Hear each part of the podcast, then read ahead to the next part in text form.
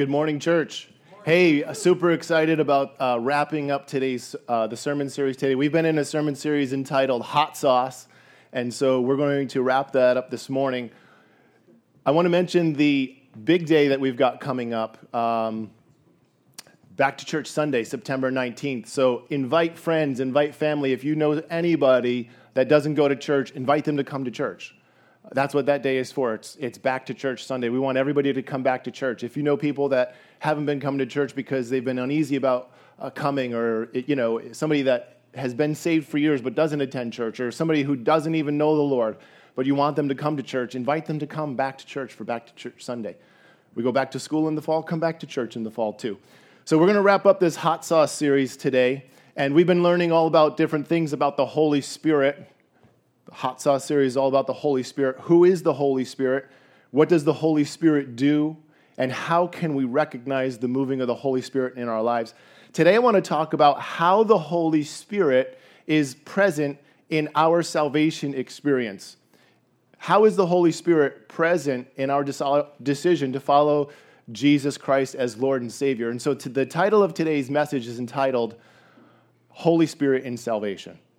Very simply, how is it that the Holy Spirit works in us and through us to bring us to a point of salvation? How does the Holy Spirit work through us to bring us to a point where we have this relationship with God? John 16, 7 says this. It says, Nevertheless, I tell you the truth, it is to, it is to your advantage. Jesus is speaking here. Jesus says, Nevertheless, I tell you the truth, it is to your advantage that I go away. For if I do not go away, the Helper, the Holy Spirit, will not come to you. But if I depart, I will send him to you. And when he, the Holy Spirit, has come, he will convict the world of sin and of righteousness and of judgment. Of sin because they do not believe in me. And so, one of the first things that we realize is that the Holy Spirit convicts us of sin. How is the Holy Spirit involved in the salvation experience? How is the Holy Spirit responsible for drawing us to follow the Lord? To begin with, the Holy Spirit convicts us of sin. When we are living our lives before we come to know the Lord, before we have a relationship with the Lord, the Holy Spirit is active in our life to convict us of sin. Now, conviction is different than condemnation. There is a difference. With conviction, there is always a way out, and Jesus is the way out. Jesus said, I am the way, the truth, and the life. And Jesus is the way out of the conviction that we feel under the Holy Spirit. Condemnation, with condemnation, there is no way out. And we should never feel condemned. If we're feeling condemned, that's the enemy. The Holy Spirit does not come to condemn, He only comes to convict. And so we'll feel this in our life when we're doing something wrong and we know that we shouldn't be doing it we feel the conviction of the Holy Spirit, even if we have not followed the Lord, even if we don't know what the Bible says. We know that what we're doing is wrong and we feel the conviction of the Holy Spirit. Romans 3:23 says everyone has sinned. Everyone has sinned at some point in their life. Everyone has sinned. We've all done it. And so the problem with sin, sin is the problem and the problem with sin is that sin separates us from God. Sin separates us from God. But Jesus made a way for us to have relationship with the Father again. Jesus came and he paid the price for our sin. When we sin against God, when we sin and we do what against what God has commanded, we owe a debt that we can't pay back. Only Jesus can pay that and he paid it for us. He freely paid it for us and he offers us salvation through him. 1 John 4 9 says, In this the love of God was manifested towards us, that God sent his only Son, his only begotten Son, into the world, that we might live through him. In this is love, not that we loved God, but that he loved us and sent his Son to be the propitiation for our sins, the, propi- the propitiation, the substitute offering for our sins. See, in the Old Testament, when the people of Israel had sinned, there had to be a sacrifice of an animal, and the blood was poured out, and that blood was what paid for the sin. It's what covered over the sin. And when Jesus died on the cross, his blood was poured out on that cross for your sins and for mine. He was the final offering. When Jesus hung on the cross, he said, It is finished. This is the final sacrifice. My sacrifice of my life is for all. And Jesus paid the price for your sins and for mine so that we could all enter into relationship with God once again. Jesus took what was ours and he gave us what was his. He took our sin and he gave us his righteousness. Jesus took our place, he paid the debt that we owed for our sin. Jesus' death on the cross finished it all. 1 Corinthians 6 9 through 11 says, Do you not know that the unrighteous will not inherit the kingdom of God? Do not be deceived. Neither fornicators, nor idolaters, nor adulterers, nor homosexuals, nor sodomites, nor thieves, nor covetous, nor drunkards, nor revilers, nor extortioners will inherit the kingdom of God. And such were some of you. But you were washed, but you were sanctified, but you were justified in the name of the Lord Jesus Christ and by the Spirit of our God. And so we see here that one of the actions of the Holy Spirit in salvation is to sanctify us, it's to wash us, it's to cleanse us. The Holy Spirit comes into our life. When we accept Jesus as Lord, the Holy Spirit comes into our life and He cleanses us of our sins. It's He who washes us, it's He who sanctifies us, who gives us the strength to live for Christ and to be justified, to walk with Him all of the days of our life. Our righteousness comes through Jesus Christ and the Holy Spirit. It's not something that we have to earn, it's not something that we have to wait to receive. The righteousness that we have, we have from Christ. We have it from day one of our salvation. And we need to walk in it because it's been given to us. We don't walk in it because we've earned it. We don't walk in it because we figured out how to do it right. We walk in it because Jesus freely gave. Amen. Therefore, brethren, we are debtors not to the flesh to live according to the flesh. For if you live according to the flesh, you will die. Go to hell when you die. But if you live by the Spirit, put to death the deeds of the body, you will live and go to heaven when you die. For as many are led by the Spirit of God, these are the sons of God. We know that when we come to the Lord Jesus as Savior, the Holy Spirit leads us. For as many as are led by the Spirit of God, the Holy Spirit leads us. After we come to Jesus, after we begin to walk with Him, the Holy Spirit leads us throughout our life. The Holy Spirit guides us. The Holy Spirit instructs us. The Holy Spirit helps us. The Holy Spirit comforts us. The Holy Spirit is an ever present help in the time of need. As we begin to walk with the Lord, as we begin to fellowship with God and walk with Him on a day to day basis, the Holy Spirit will speak to us, speak to our spirit. He will guide us, He will lead us, He will tell us what's right, He will tell us what not to do, He will tell us who to talk to, He will tell us who not to talk to. He will tell us when we're out of line, and He'll give us grace for when others are out of line. Hallelujah. Amen. Hallelujah. Galatians 5 22 through 25.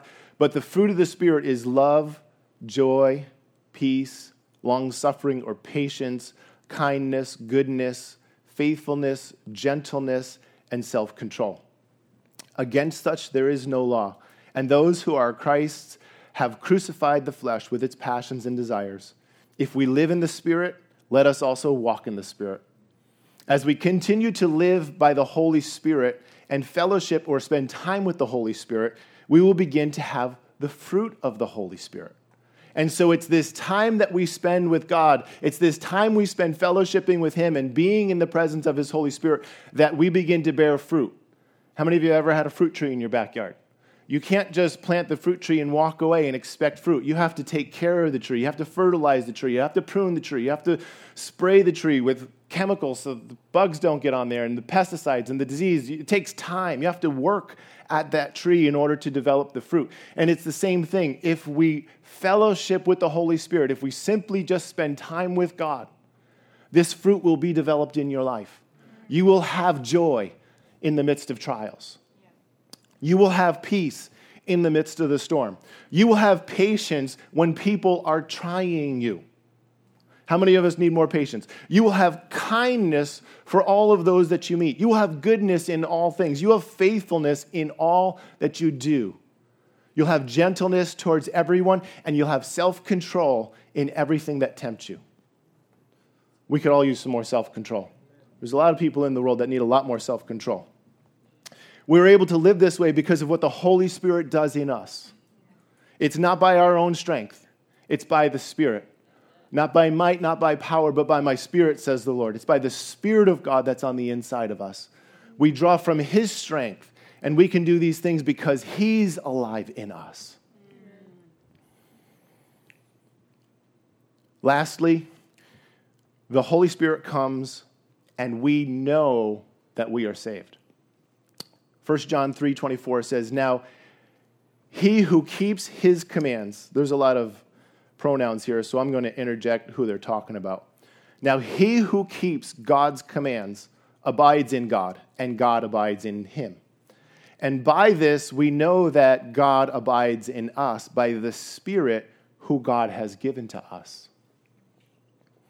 1 John 4:13 repeats this phrase.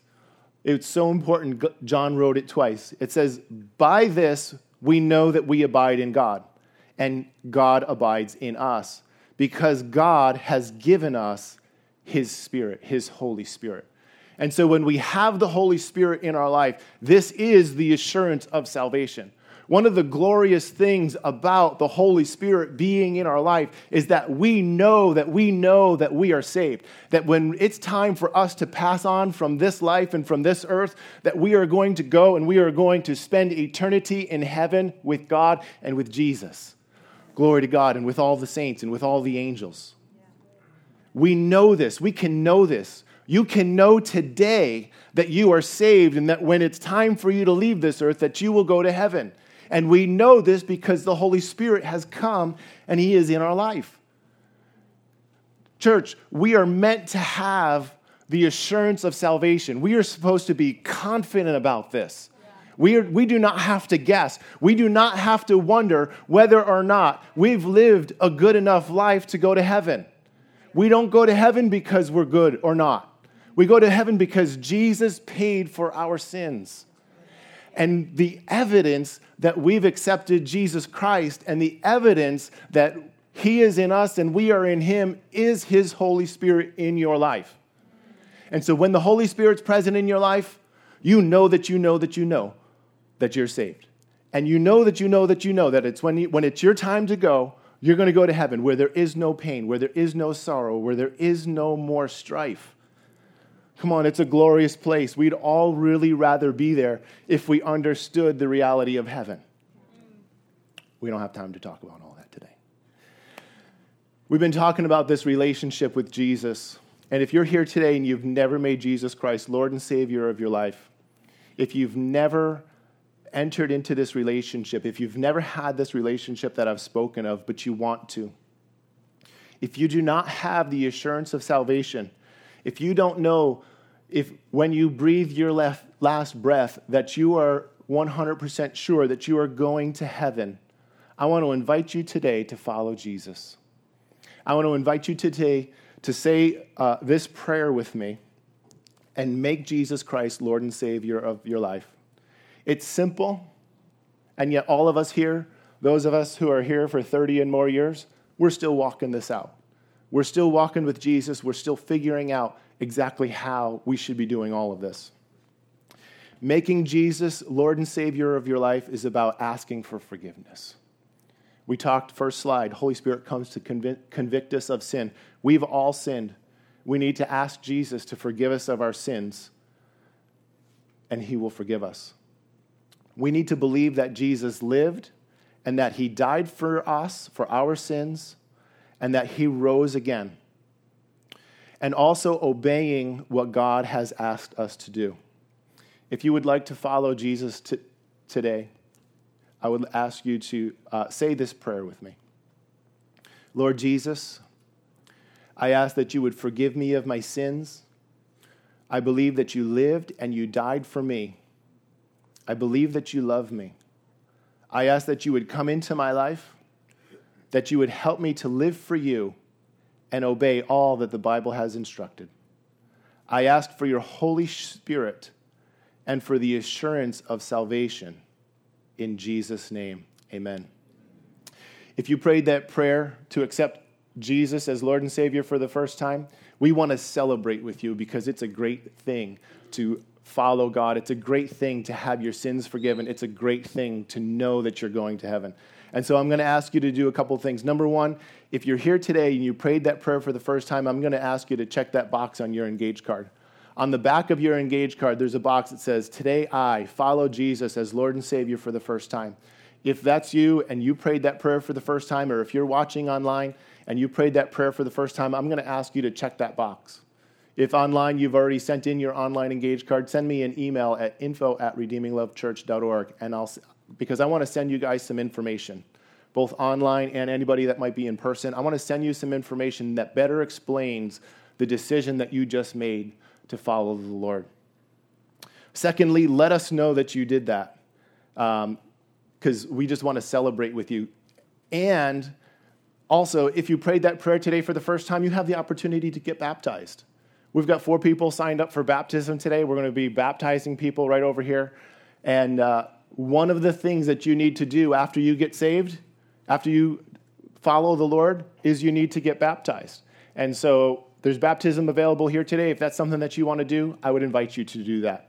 And so right now, I want to take a look at what baptism is, and I want to explain to you from a biblical aspect why it is that we wait to baptize people when they are older. And so let's take a look at this now.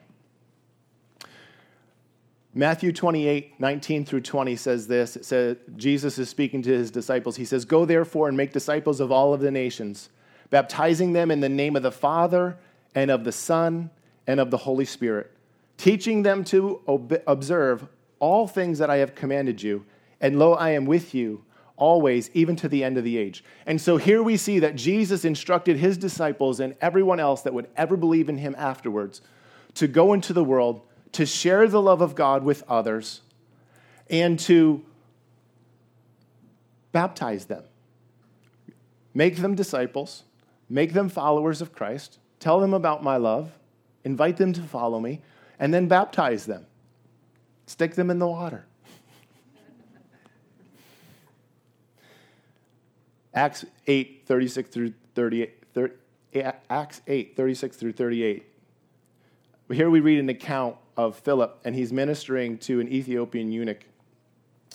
And it says, Now as they went down the road, they were riding in a carriage, they came to some water. And the eunuch said, See, here is some water. What hinders me from being baptized? And Philip said, If you believe with all of your heart, you may. And so he answered and said, I believe that Jesus Christ is the Son of God. So he commanded the chariot to stand still, and both Philip and the eunuch went down into the water, and Philip baptized him.